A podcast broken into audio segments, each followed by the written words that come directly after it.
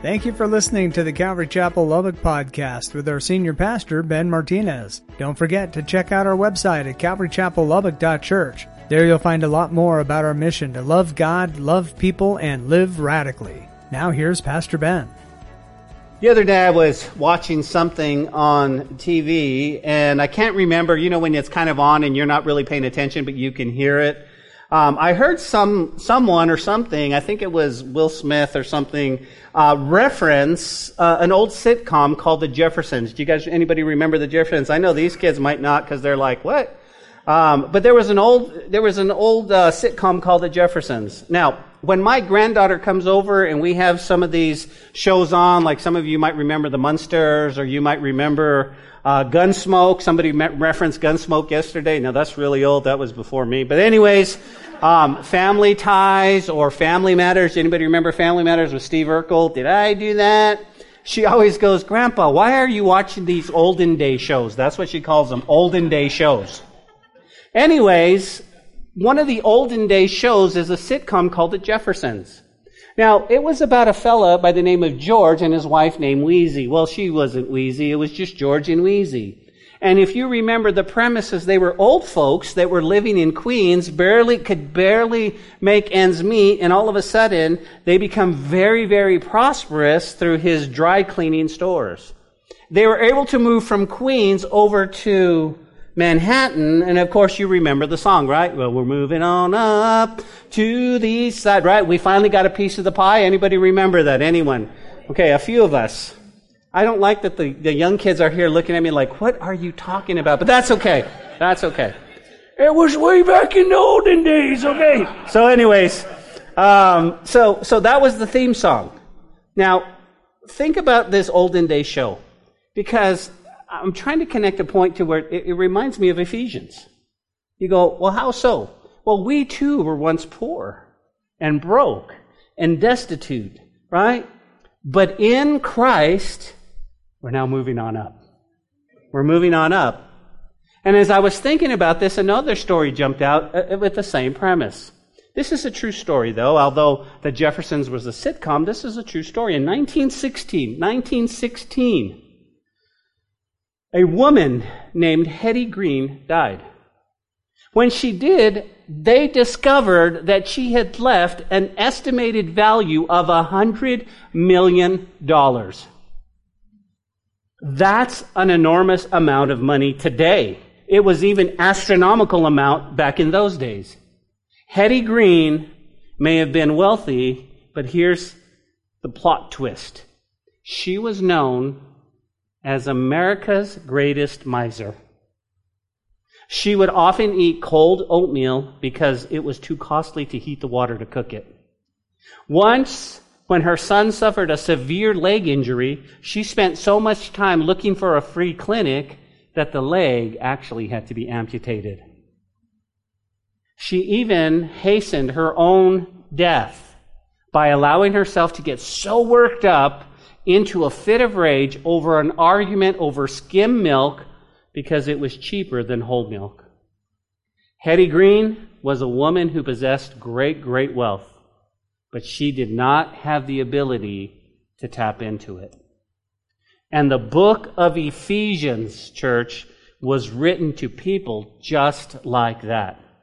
This is a letter that Paul wrote somewhere around 61 to 63 AD.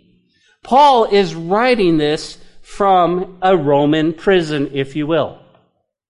The city of Ephesus is interesting because it's located at the mouth of the, of the Cayster River. It's on the east side of the Aegean Sea. It was the capital city of the Roman province of Asia. It was a wealthy city known as a political, commercial, and educational center. If you're taking note and you're a history buff, it was called the Queen City of Asia. This was Ephesus. It had a massive temple there. The Temple of Diana was there in Ephesus. It was one of the seven wonders of the ancient world. In Paul's day, the city boasted a population, check this out, of about 300,000 people. And yet, this city was steeped in deep paganism, immorality, and wickedness. That's the city of Ephesus. Can we relate or what? The city of Lubbock is about 250 plus. We, we have some wealthy folks. We are very political and, and so forth. Could you imagine if Paul was writing this letter to us? But nonetheless, I regress. If you recall from last week in our introduction, we talked how chapter one opens with a beautiful Jewish style poem. Now, the key to this chapter is the wealth that the blessings we have as Christians. Now, here's what you need to understand. Spiritual blessings that are ours because we're in Christ. You can see that in verse 3. So what does Paul do? Paul informs each person that each person of the Godhead, who's that? The Father, Son, and the Holy Spirit has blessed us. Has blessed us. And that's what we're going to look at today. Now, what you need to know is we're going to learn that this is how God blessed us. Next week, we're going to see that Paul prays that we would actually understand these blessings. How so? So that they can be power in our lives. That's so key. That's so key. Because if we go through verse 1 through 14 and I tell you how you're blessed and you go, yeah, yeah, yeah, okay, and you don't get it, then you're going to walk out those doors the same way you walked in. And the Lord says, No, no, no, no, I have so much more for you. I have so much more for you. Here's the thing up until now, we've been good. Can I get an amen? amen? But God wants us to change. He wants us to go, Wow. You see, He wants to use you at your job. He wants to use you at your school. He wants to use you. Wherever you are, He wants to use you.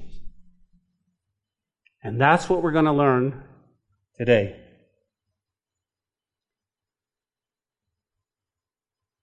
So, with that mindset, I've already got that song stuck in your head. With that mindset of moving on up, today's lesson, we're going to see, jot these down, six operative words that will change the way we see ourselves. Six operative words. These are the ones, okay? And in the case of George and Weezy, note with me, we're going to move to a six floor high rise building in the rich part of town. That's what we're going to do. Okay, six floors. You go, six floors? That's not a high rise. Remember, we're in Israel, and nothing was ever one story in Israel. And so now Paul's going to build us a six story high rise because we're moving on up. Okay, you ready?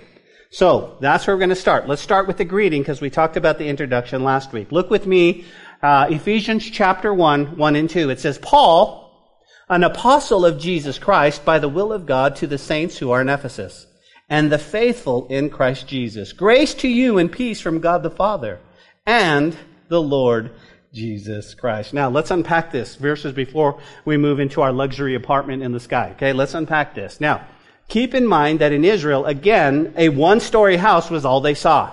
So we have six story high rise that's going to be amazing. But of course, you know I'm talking about what? I'm talking about spiritual. Spiritual. Okay? So, who is the author? Who is the author of this book? Well, Paul identifies himself right here, Paul, an apostle, but also in chapter 3, verse 1, he says, For this reason, I, Paul, a prisoner of, G- of Jesus Christ. So, who's the author? It's obviously the apostle Paul. But he identifies him as an apostle. An apostle, if you have a pencil handy, circle that word because it means sent one. We get our root word uh, messenger or missionary. That's what he's talking about. That's what he's talking about. Now, what you need to know so that you guys stay in the realm of good theology, we don't have an official office as an apostle today. Now, you will see some churches that go, well, this is apostle so and so. The only problem I have with that is one of the criteria to be an apostle is you had to see the risen Lord. And uh, a lot of people haven't seen, I mean, Paul on the road to Damascus saw the risen Lord. So, so yes, yes, I mean, we're, we're missionaries, we're sent ones, but we don't have an official office. But here's the key, guys. We're all sent ones. We're all missionaries. You need to understand that. Okay? You need to stop and put on some Jesus um, colored glasses in your life. What do you mean? You see, you're a missionary. You're a missionary. I'm not a missionary. Yeah, you see, your missionary, it starts where? Well, it's not overseas missionary, it starts with your job. The job that you have is your mission field. The neighborhood that you're in is your mission field. The people you come in contact, that's your mission field. And again, this is where it starts. It starts with going, oh, okay, so I need to, this, oh, oh, okay. So, Paul says, I'm a, I'm an apostle. I'm a sent one. Of who? Of Jesus Christ. He says this, notice, and go ahead and underline this, by the will of God. By the will of God. An apostle, Paul, an apostle of Jesus Christ by the will of God. Now, here's what I want you to do. Take a moment to put your name where Paul's is and what your calling is. And remember, it's by the will of God and not man. Not man. You go, well, Ben, I'm not sure what the task is. Would it be something like this? For me, it would be Ben, pastor, teacher, evangelist by the will of God. That's who I am. This is, this is who I am. This is what God has called me to do by His will. Now, it is so important, church, listen, for you and I to know the will of God in our life. Well, Pastor, how do I know the will of God? You can know the will of God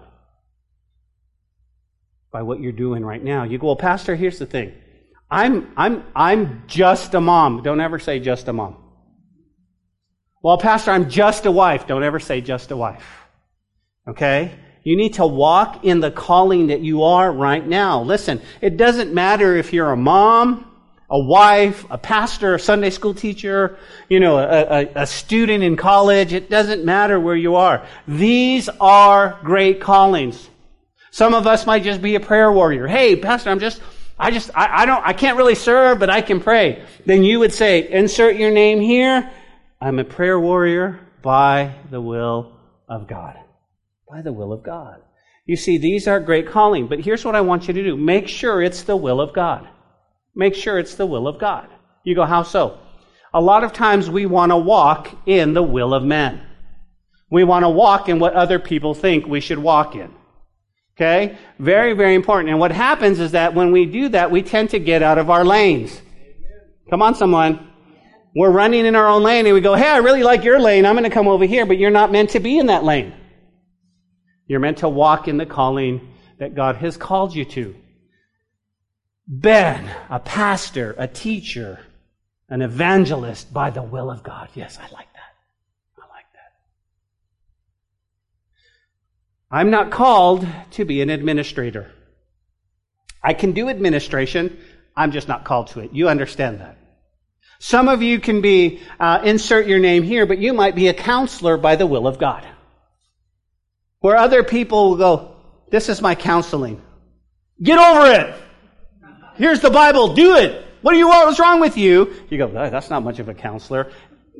Where a gifted counselor would be able to go, oh, tell me about it. Let's go. Let's, and, and they're gifted. You, you ever have that? They're gifted. So some of us are not gifted counselors. Well, they just need to do what I tell them and move, and move on.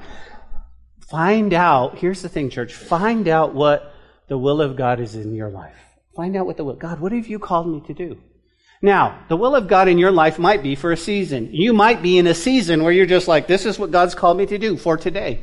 I don't know what He's going to be six months from now. I don't know what He's going to be two, two years from now. But today I'm going to walk in that calling. And if your calling is to be a husband to your wife, be a good husband to your wife. If your calling is to be a good wife to your husband, be a good wife. Walk in the calling of the Lord walk in the calling. Why? Well, again, let's look at it. Paul, an apostle of Jesus Christ, he says, by the will of God. Everybody say will. will. Say it again. Will. Here's why. If you have a pencil handy, very, very important. Because if you circle that word will, here's what it means. I love it. It means choice, purpose, and pleasure. Choice, purpose, and pleasure. You go, wow, that's cool. Why? Because think about what Paul says. Paul, an apostle by the choice of God, by the purpose of God, and by the pleasure of God. Do you realize that when you walk in God's will, Jesus is, he's just, it's just, it's His pleasure. It's His pleasure. It's His pleasure. Church, listen, I don't know about you, but I don't want to disappoint God. I don't want to walk outside my calling or quit or quit And God's like, Oh, I was taking so much pleasure in you, Ben. You were walking in my will. Don't quit. Don't quit. Just keep walking. It's His choice. He, he called you. He chose you. That's His purpose. That's His purpose. So who's He writing to? Well, we see the audience. The audience. Notice what He says. To the saints who are in Ephesus. To the faithful in Christ Jesus. So who's Paul writing to? Guys, you can circle that. He's writing to us. You go, whoa, whoa, whoa, Pastor. Uh, if you haven't noticed, we're in Lubbock. We're not in Ephesus, okay? Hello? No, no, no. I got you. Why? Because he says, to the faithful who are in Christ Jesus. So this message is for you. This message is for you. If you're here and you're the faithful in Christ, he's writing to you. He's writing to you. You're the faithful. Pastor, I have a confession to make.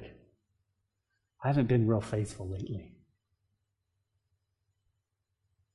Hold that thought. Hold that thought. Because he's going to go back and he says, I'm writing to who? The saints. The saints. Who are the saints? Well, growing up in the religion that I did, we had saints. These were, these were men and women who did extraordinary and then, and then they went through the process and then, and then when they died, they made him, they made him a saint. That's not what, that's not what this word means. You ready? You guys know this. I know that. But if you don't, let me, let me just say this. A saint is this. It means anyone who is a faithfully devoted follower of Jesus Christ is called a saint. You're a saint. Now, I would be Saint Ben. I like that. I like that. What would your name be? Oh, oh, Saint Nathalie. That's pretty cool. Saint Joe. Saint, you guys get the point, right? Now, we don't have a cool name like Jeremiah or Abel because those are pretty cool. St. Jeremiah, that's pretty cool. I hope there's no Bernards in here, is there? Because then you would be.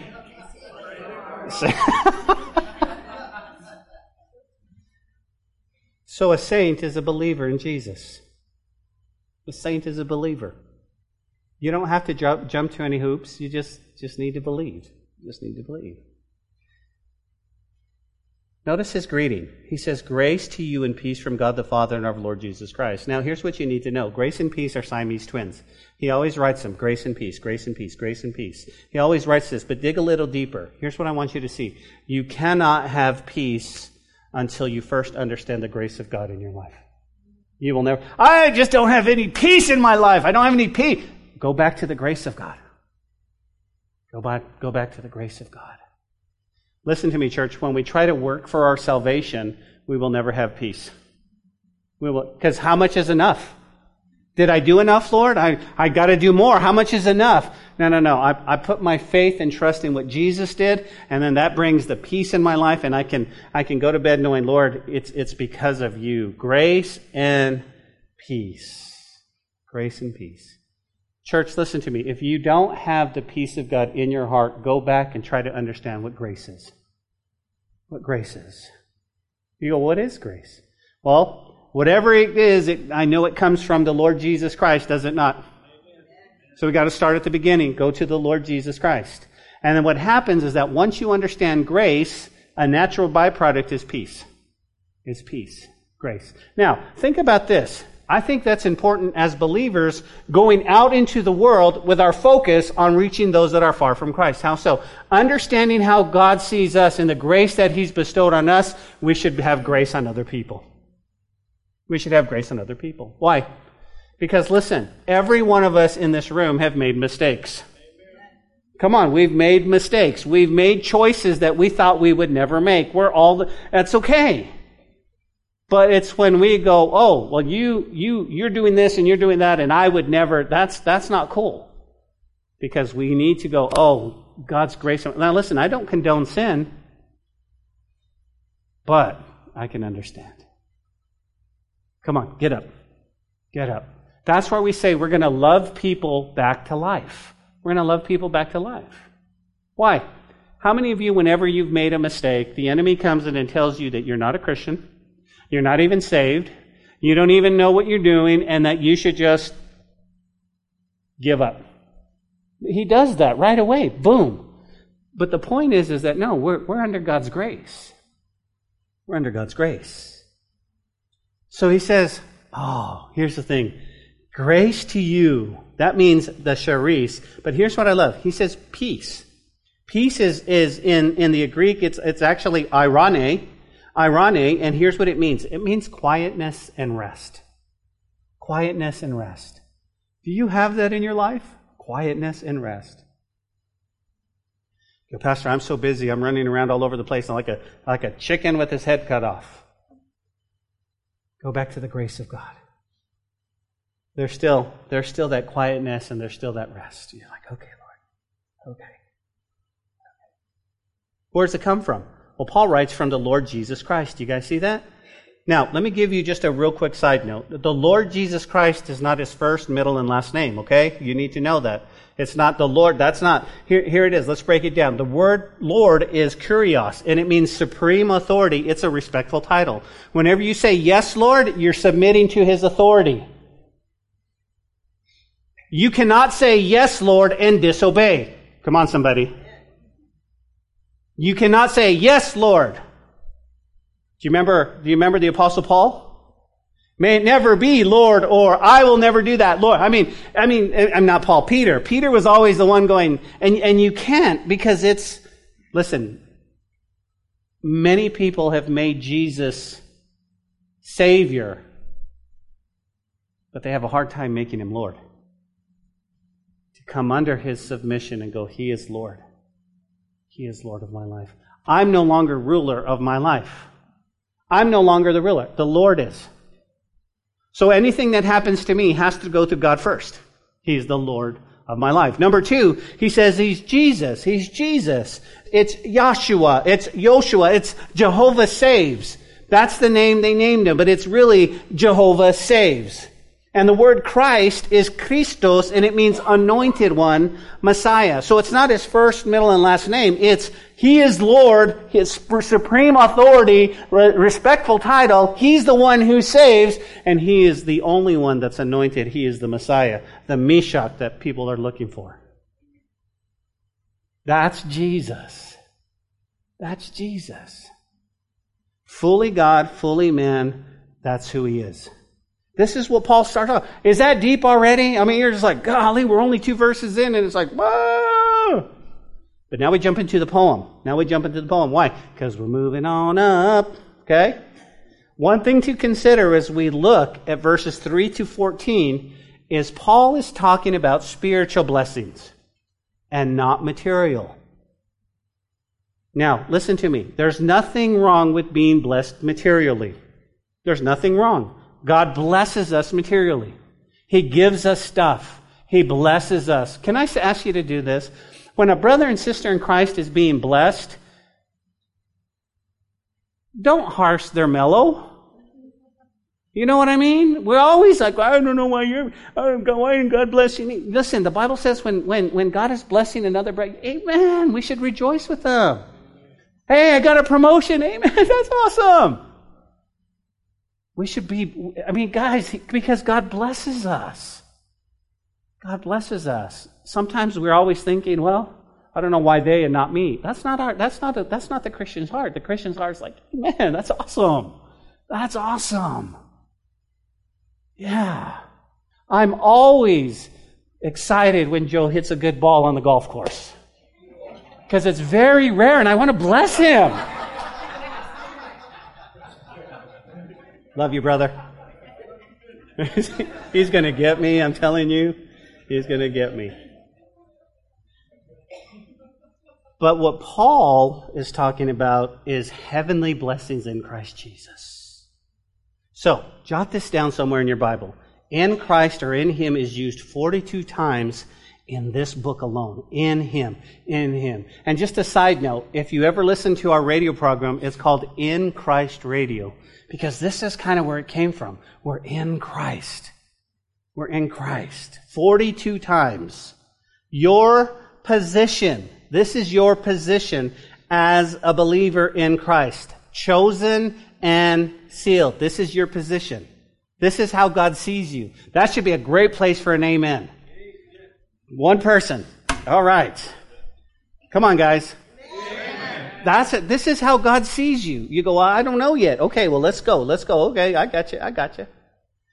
You see, sometimes our current state could be that of a pauper or a vagabond. Or at least sometimes that's how we feel. Yet the Lord has found us and shows us who we, re- we really are. Why is that important? Because you'll hear somebody go, Man, that day I found Jesus. You didn't find Jesus. Jesus found you.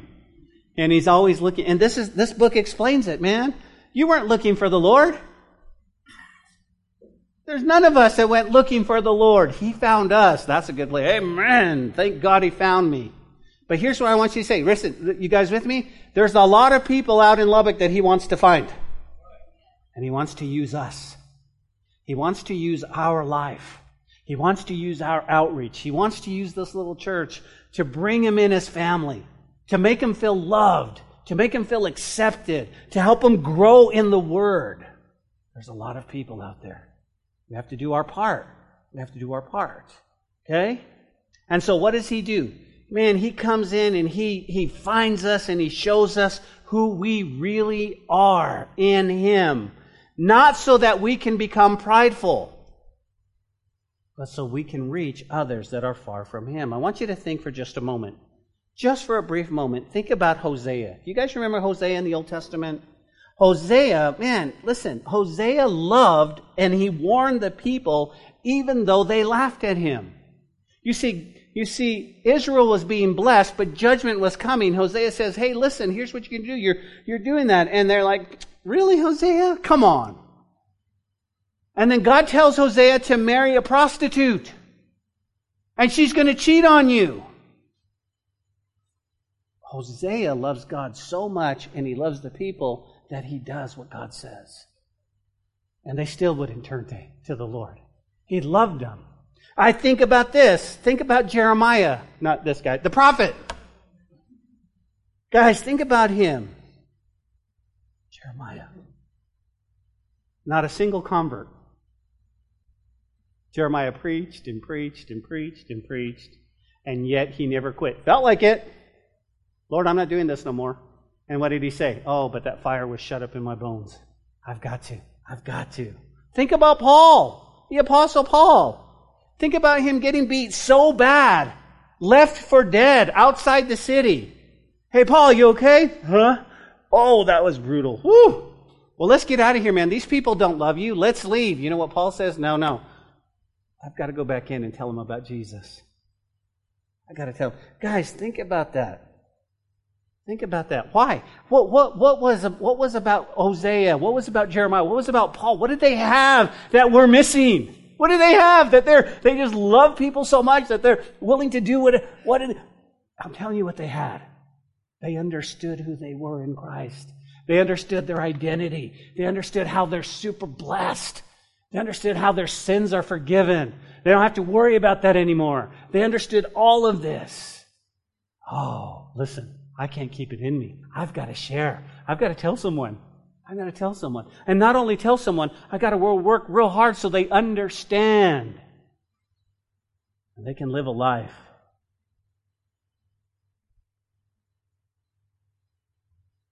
So, Ephesians chapter 3, here we go. He says this Blessed be the God and Father of the Lord Jesus Christ who has blessed us with every spiritual blessing in the heavenly places in Christ. In Christ. First thing we notice in these verses is that God has that what we see what God is blessed and that He blesses us. And you go, what does He bless us with? Every. Everybody say every. every. And one more time. Every. One more time. Every. Spiritual blessing. Not just how he doesn't look down and go, oh, there's Joseph over there. I'll give him half. He, he, wouldn't, he, he hadn't really prayed to me this week. I'm going to give him half. Every spiritual blessing. Boom. Okay? Every spiritual blessing in, and the, in the Greek word is heavenlies, in heavenlies in Christ, which is key. Because the blessings that you get have to be in Christ. In Christ. You go, well, what does blessed mean? Well, think about this. It's an expression of praise. It's an expression of praise. is, it's known as the Hebrew word, um, barakah. Barakah. B-E-R-A-K-H-A-A. And it means blessings. And it means blessings. What is Paul doing? Paul is just looking, he goes, praise God for what he's done through Christ. And then he reminds the believer of their status and privilege in Christ. He's looking at God going, Whoa, look what you did. You blessed all of these people. Praise God. Praise God. Praise God. And I love that within the poem, church, that Paul's going to highlight the roles of the Father, the Son, and the Spirit. We're going to see that all in these. See if you can catch them. The Father, the Son, and the Spirit. This is the blessings. Okay? So what are we doing? Okay, everybody, we're building our first floor high rise. The construction crew is here. Okay, Philip is here. He's, he's overseeing the construction process because that's what he does. And so he comes and he goes, okay, let's get the first floor ready. Verse 4 just as he chose us in him before the foundation of the world, that we should be holy and without blame before him in love. Okay, so here's the first floor operative word. I draw your attention to this phrase. You ready? Don't, don't be afraid to circle it or highlight it. He chose us in him. Here's the word chose. Okay? In the Greek, it's eklomo, eklegomai and it means to select, to choose. It's a choice. It's a choice. Okay? So what does Paul say? This is good. This is so good. Paul applies to believers, to you and I, a concept that used to be foreign to us. It was natural to, and it was always applied to the, the what? To Israel alone. If you go to Deuteronomy chapter 7, 6 through 8, you'll see that, that he chose Israel, but now he's coming, he goes, I choose you. I choose you. It's a choice. It's a select you. You. Just as the Heavenly Father chose Israel as his treasured possession, listen to me, he now chooses us to receive the blessings mediated through Christ. He chooses us. Isn't that a neat thing? Because sometimes we won't even choose our own self. And I love the fact that we are such a mess, and yet God, in His great and perfect love, says, I'm going to choose them. I'm going to choose them. I want to bless them. Now, we have to be careful with blessings because, because you'll get some other pastors and televangelists and so forth that will take this and go, well, there you go. We want to be blessed. And blessing to them is always material. I gotta have this. I gotta have this. money and Cadillacs and so forth and houses and all this. That's not what it means. It means spiritual blessings. Spiritual blessings is peace in your home. Spiritual blessings is peace in your heart. It's allowing Him to guide you. Spiritual blessings, there's so much. And so what does he do? He looks at you and he chose you. If you've given your life to him, he chose you. Wow. Can you imagine the Lord Jesus on the cross at Calvary 2,000 years ago? And if you were to say, Lord, what's on your mind?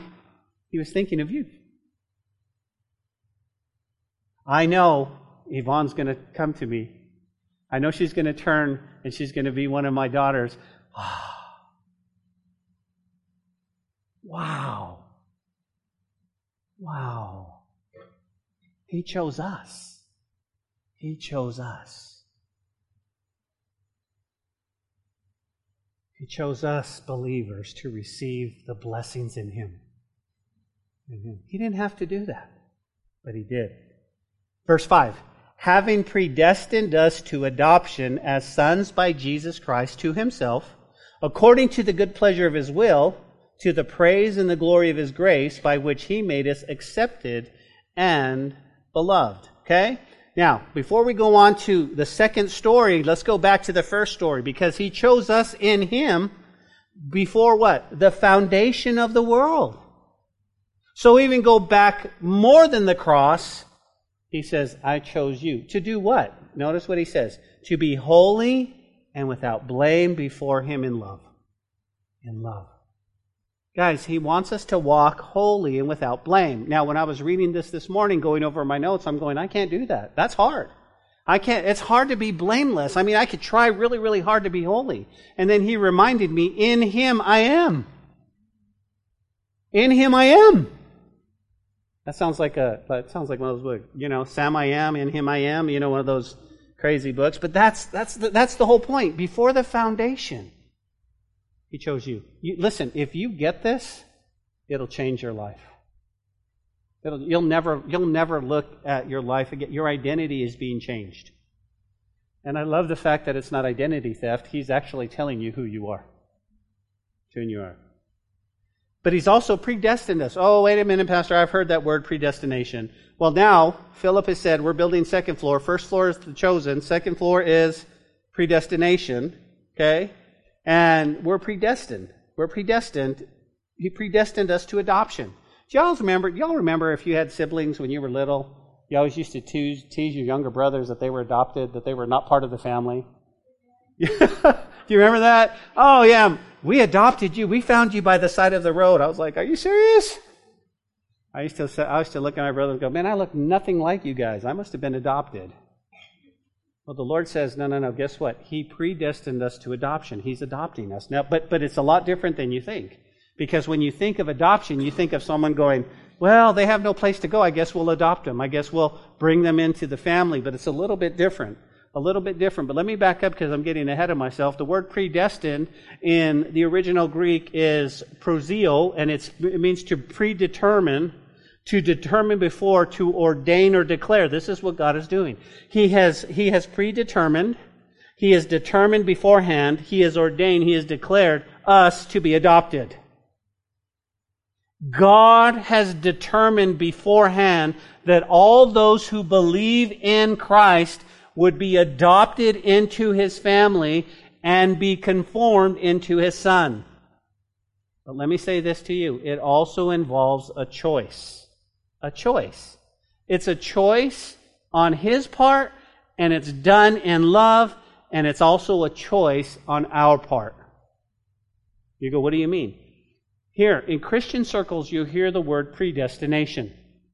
And they'll say basically in predestination, that that's who you are and you have no choice. You've been predestined to be a Christian and you can fight it all you want, but eventually you're going to be a Christian. That's not what the word means. The word means that you and I are actually it both his choice and our responsibility as a choice. What do you mean? Well, the best way that I can just grab this huge theological word is really, it's very interesting. Okay? The first thing is something like this. Let's say as your pastor, now I got to be careful because the way I was going to illustrate this sounds like it would be a cult, okay? So I have to be careful. But let's just say, I'm, I'm not, I'm not going to use that one because that sounds so much like a cult and it ends up bad for them. Let's say that I've had several kids. I don't know if you knew this, but Natalie never told this to me, but she, I think she wanted like six or eight kids when we first got married.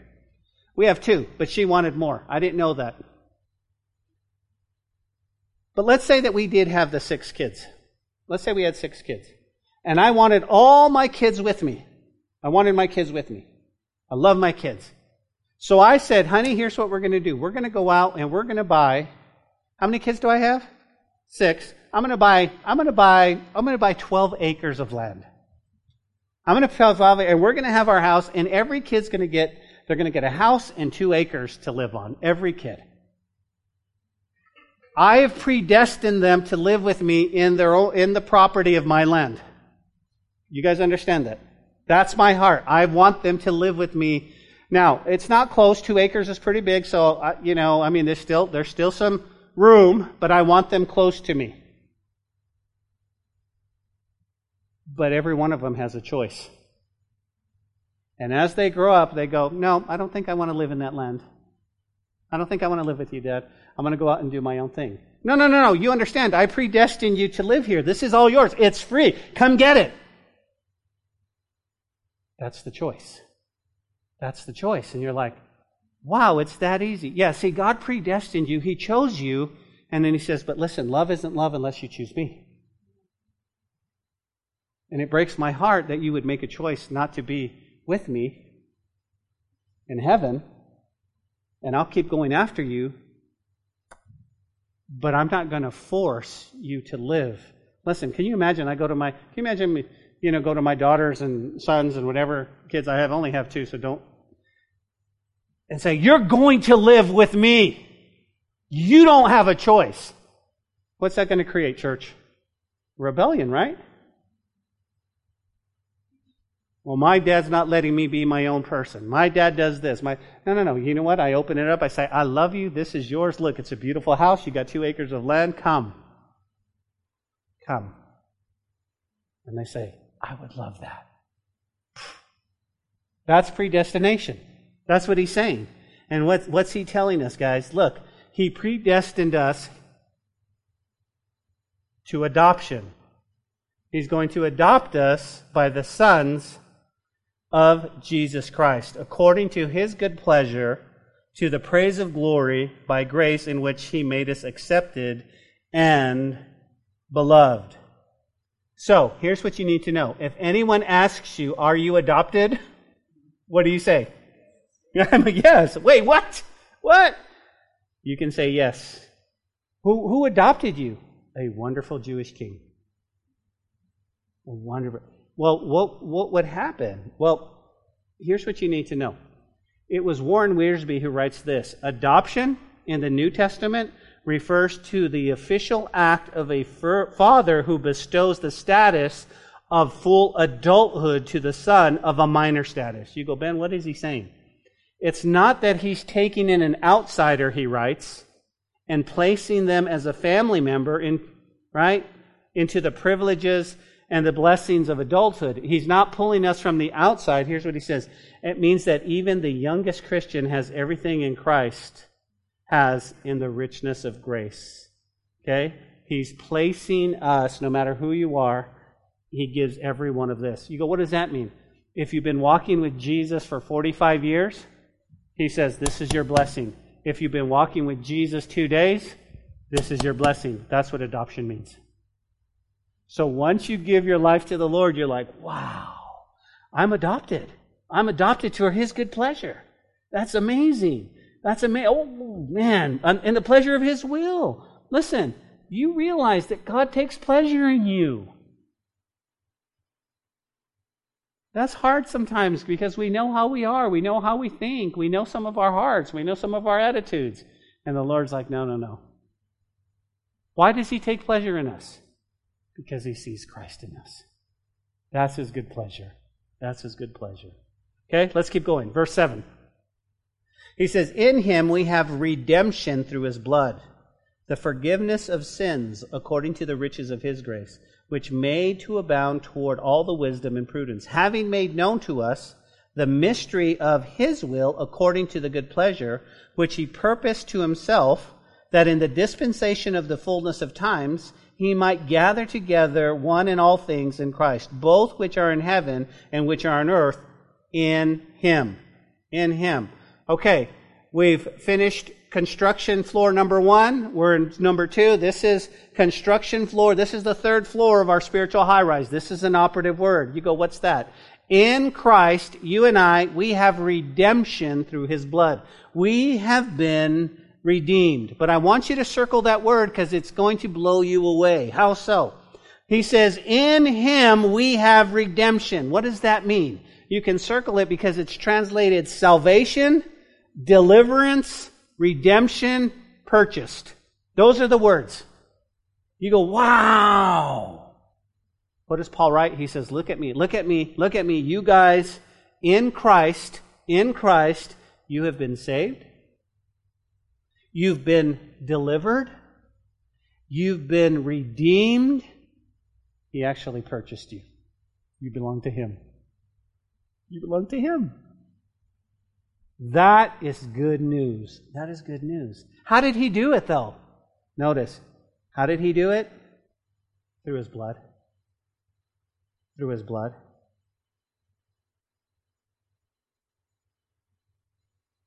You see, the Lord Jesus Christ came down. He walked this earth for, for 33 years. He was nailed to a cross for our sins. He says, I've redeemed you, I've saved you. That is the central and the focal point. And you go, why is that important? Here's why. Because when the enemy comes in in your life and tells you you're a mess up, you're a loser, you're never going to amount to anything, you should just give it up, you're broken, you're a pauper, you're rags, all of this stuff, or hey, you really messed up last week, you know what? You can point to the cross and says, I know. But that's why Jesus died. You see, because if I was anything else, then I could work my own way to my own salvation, and I don't need the cross of Christ. Listen to me, church. You can't save yourself. We need a Savior. You can't, deliverance doesn't come by you being a very good boy or girl. Redemption doesn't come only but through Him because He purchased you by His blood. He purchased you. Have you ever purchased something? You ever purchase? You go, of course. Duh. That's yours, isn't it? You take it home, you take care of it, you do whatever you need to do. It's something you purchased. Well, it's the same thing with the Lord. He goes, I purchased you. You're mine. So why wouldn't He take care of us? Why wouldn't He bless us? Why wouldn't He walk with us? Why does life have to be such a struggle? I'll tell you why. Because we don't understand who we are in Christ. You realize that the same Spirit that raised Christ from the dead lives in us, and we don't tap into that resource.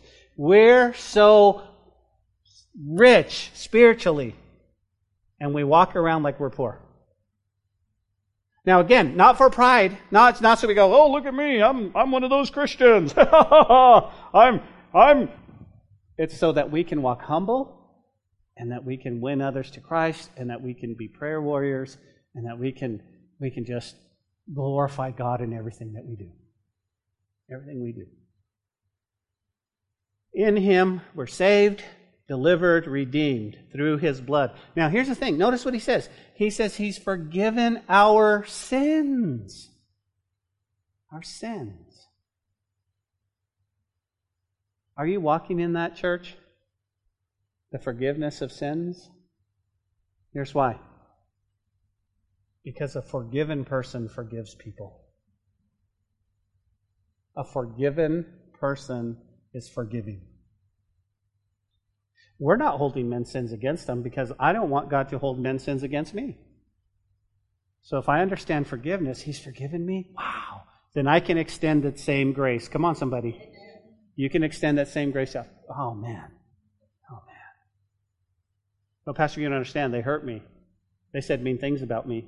They didn't like my shoes. Oh, okay. I'm not going to forgive them. We forgive. Amen. Amen. Well, here's one. They didn't ask me to forgive me, to forgive them. No, but it's going to be in my heart. I want that at the forefront.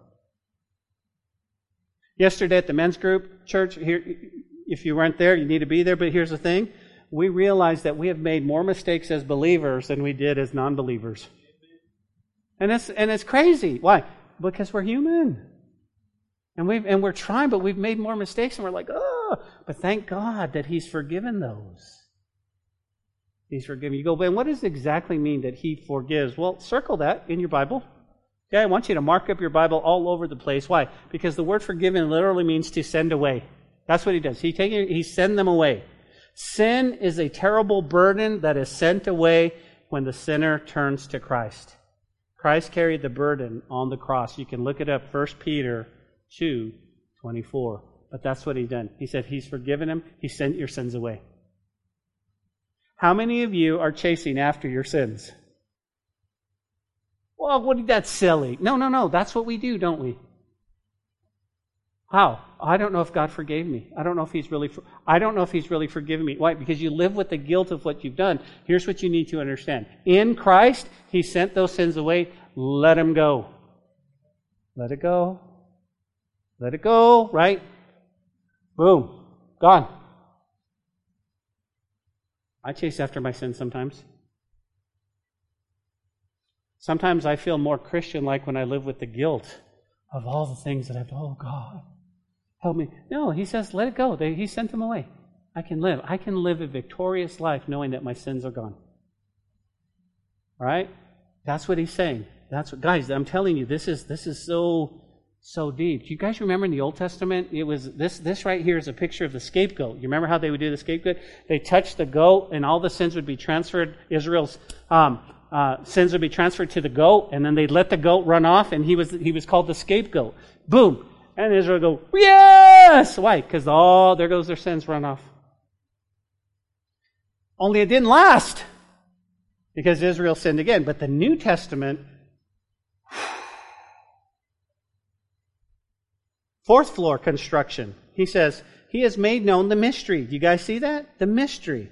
And I want you to circle that word because that's an operative word. Verse 9. Having made known to us, here he is, the mystery of his will, according to the good pleasure. You go, what is mystery? What is he talking about? Well, uh, the, the Greek word is secret silence imposed by the initiation of religious rites. Okay? It's used six times, jot that down, in Ephesians and actually four times in Colossians. Here's what it refers to. The plan of salvation, which is formerly kept secret, but now is being revealed in Christ. This plan includes the unification of Jews and Gentiles into one people of God. You go, wait a minute, Ben. That sounds a lot like the church. The church. That's exactly what he did. He says, listen, here's what I'm going to do. I'm going to make up, I'm going to make up a church.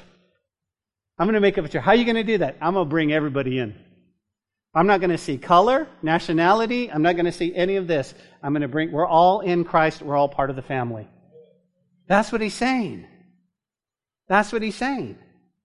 If you go with us to Israel next year, we take this amazing trip from the Dead Sea, we'll come up, will go under this tunnel and they'll be playing and you'll you'll you'll come right into Jerusalem and if you look at my wife she's bawling. Coming into Jerusalem. It's such emotional. Why? Is Natalie Jewish? No she's not Jewish. But she's tied in and she's grafted into the vine. That when you get there you'll go man this is home. You understand? That's why. It's done through the power of the Holy Spirit it's done through the power of the Holy Spirit. And this is what he's saying. It's the church. And he's going, no, no, no, it's not that Gentiles are blessed, because we saw that the Gentiles are blessed in the Old Testament. Here's what he's saying it means Jews and Gentiles will be joint heirs with the body of Christ. That's the mystery. That's why the Old Testament were like, I don't understand the mystery. Even when Jesus walked in the Gospels, they didn't understand the mystery. It's still now that Paul starts to explain, wow. Why is that key? Here's why. Do you realize that the Jewish people thought that Gentiles were only created so they could keep the fires of hell going? And through Christ, we're brothers? Wow. Only Jesus could do that. Reconcile us, graft us in to where we're one. Don't you love that? Yeah, Israel's still God's chosen nation. The Jewish is still God's chosen people, but so are we. So are we in Christ. In Christ.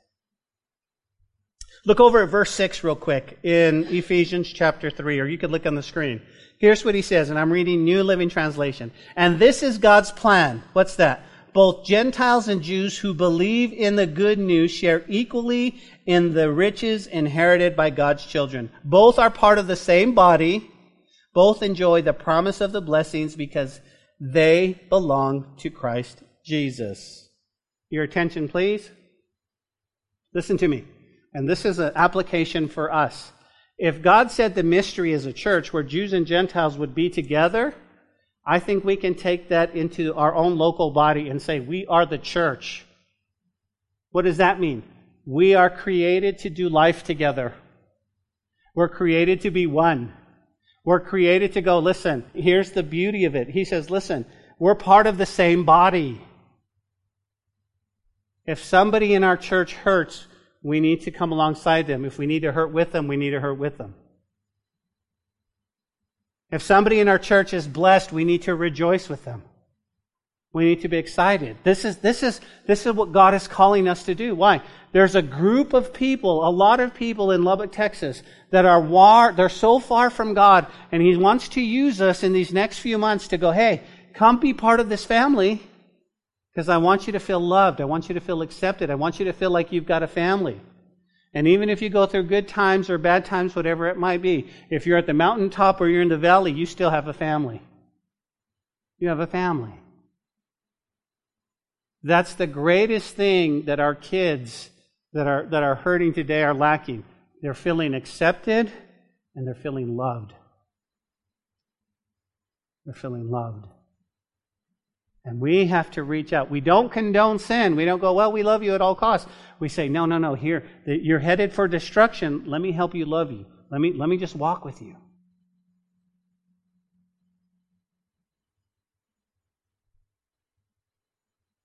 What's he talking about? Again, spiritual blessings. Moving on, verse 11. Okay, this is the fifth floor. We're getting high, guys. We're getting high.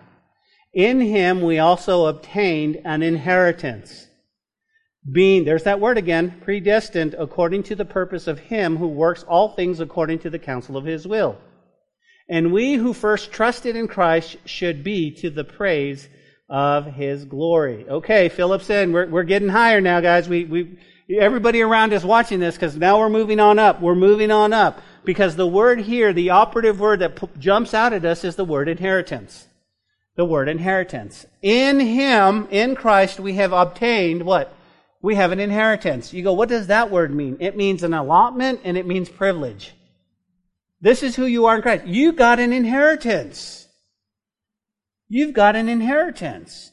You are blessed right here with inheritance. But, but you are blessed with two things. You go, what are they? First of all, God gives us an inheritance but he also made us an inheritance. The first one we see, 1 Peter chapter 1, 3 and 4 said, Blessed be the God and Father of our Lord Jesus Christ, according to his abundant mercy, has begotten us again unto a living hope through the resurrection of Jesus Christ from the dead. Here it is. To an inheritance incorruptible, undefiled, that does not fade away, reserved in heaven for you that's a blessing. We are, He gives us an inheritance, but He also makes us an inheritance for Christ. We have obtained an inheritance. How? The church is His body, a temple, and a bride. And we all share in His glory. Furthermore, like my wife says to say, furthermore, because we're united in, united with Christ, here's the thing we have received we have received an inheritance from God. For he chose us in advance and he makes everything work out according to his plan. We have that inheritance.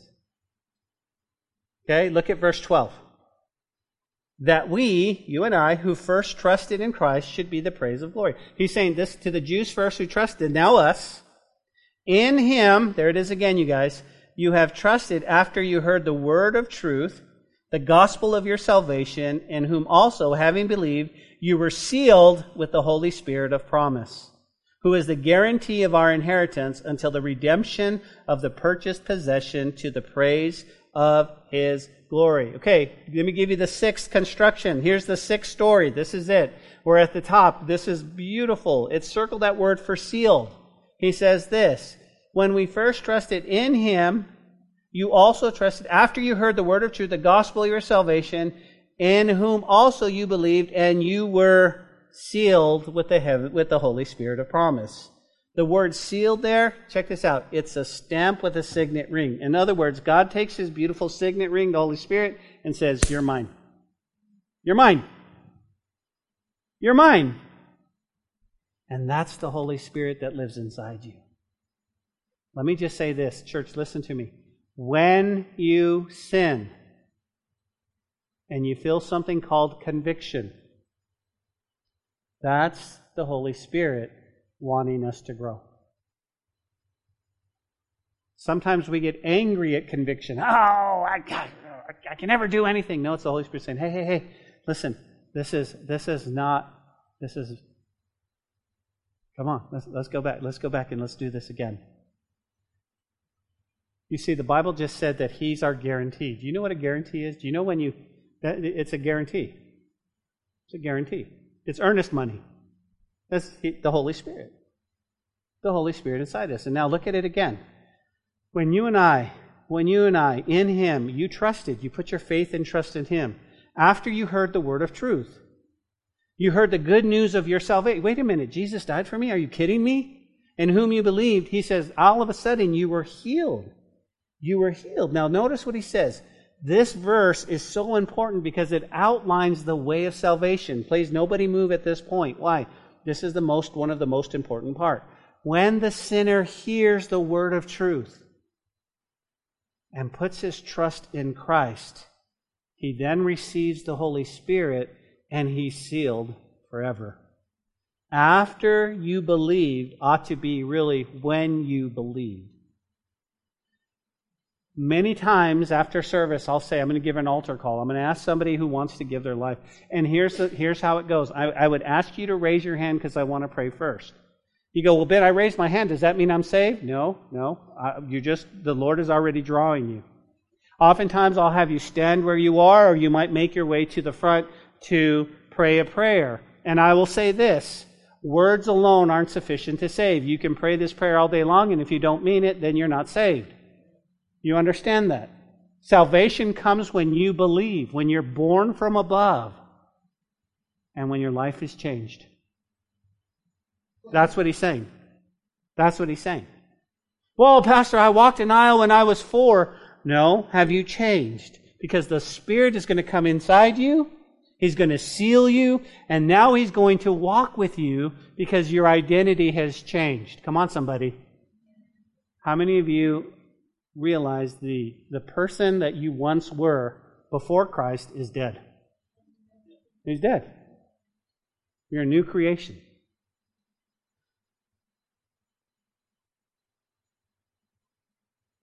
Listen, God's, the Spirit of God's guarantee is that He will give us an inheritance He promised, and that He has purchased us to be His own people. He did this so that we would bring praise and glory to Him. Now, here's what I love. We're sitting on the sixth floor high rise. We're moving on up. We, we are no longer what the world tells us. We're no longer destitute. We're no longer poor. We're no longer, um, we have all these spiritual blessings. Here's what we need to do here's what we need to do. We need to, we need to appropriate that. We need to appropriate that. You go, what do you mean? For example, I looked at Soph just a minute and I said, Soph, I'm going to do you a favor. I'm going to do you a favor, Soph. Soph, I am going to write you a check for a million dollars. I, yeah, he didn't believe I have it, but I have it. I have it.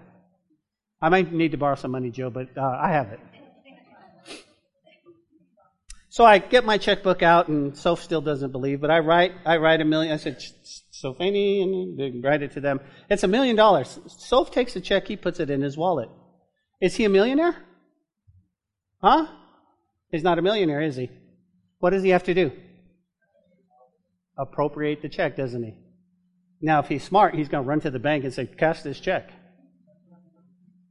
I, I want that. Now, as soon as he appropriates the, as soon as he hands that check, and they say, "Yes, sir, yes, sir, it's it's it's valid, it's good. You're a million dollars." Listen, he's going. The, the next step, he's he's moving on up. He got a million dollars, right? And what's he going to do? He's going to take care of his daughter. He's going to buy. He's going to buy his pastor a nice house. He's going to buy all this stuff. Why? Because he's blessed, isn't he? But I guaranteed that the money was in there. I guaranteed it. I said, it's there. Go, go. But he's not a millionaire, church. Listen, until he appropriates it, and it's the same for you. You have been blessed with every spiritual blessing, but you have to appropriate the check. You have to say, Yes, Lord, I receive all of these things. I'm found in you.